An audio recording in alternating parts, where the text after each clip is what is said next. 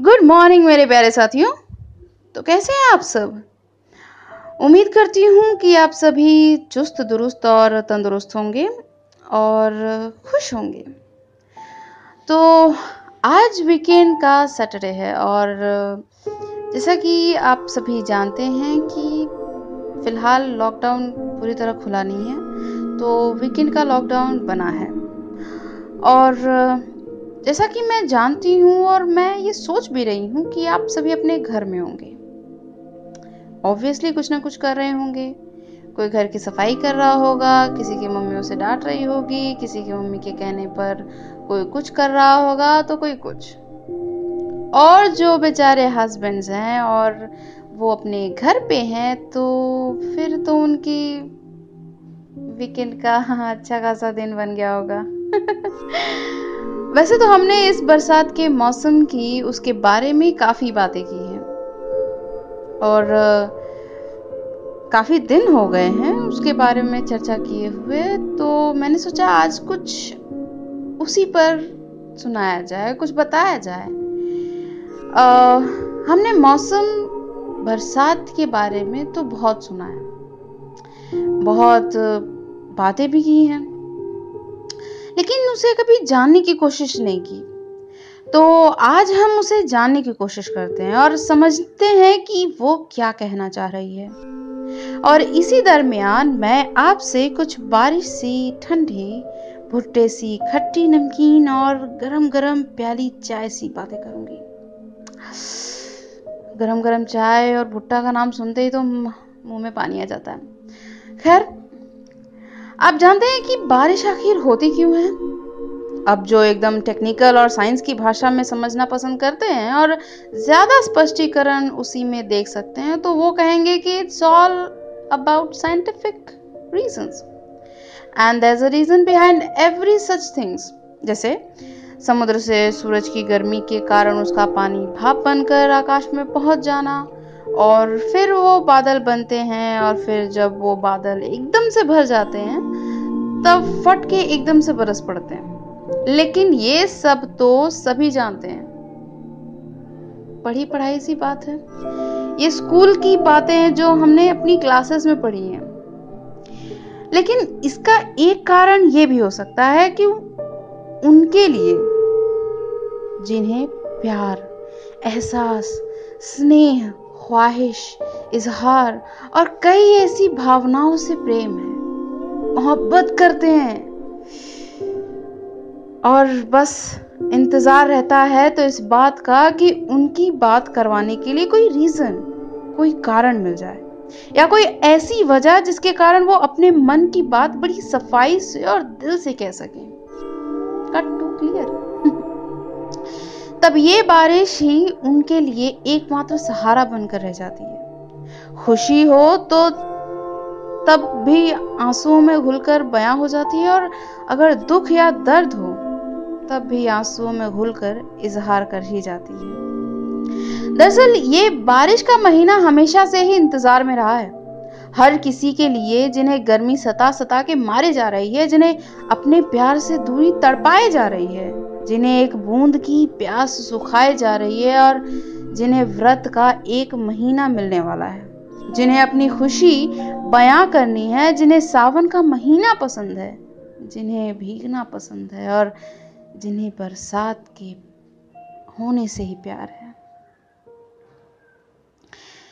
ये सभी इस ताक में रहते हैं कि कब मेघ अपनी गड़गड़ाहट से भरी तेज आवाज़ सुनाए और बादलों को चीरती हुई आवाज़?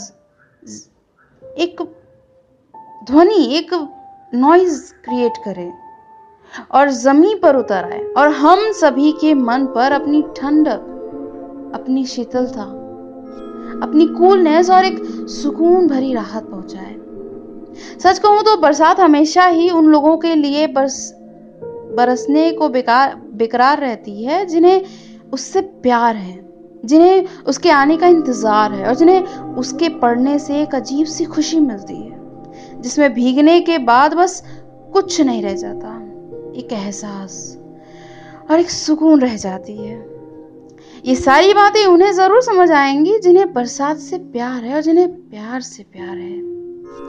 तो आज के लिए जो कविता मैं आपको सुनाने वाली हूँ, वो थोड़ी प्यार भरी है, थोड़ी एहसास भरी है और हाँ एक खुशी भरी भी। तो आगे बढ़ने से पहले सुनते हैं मेरी लिखी ये कविता।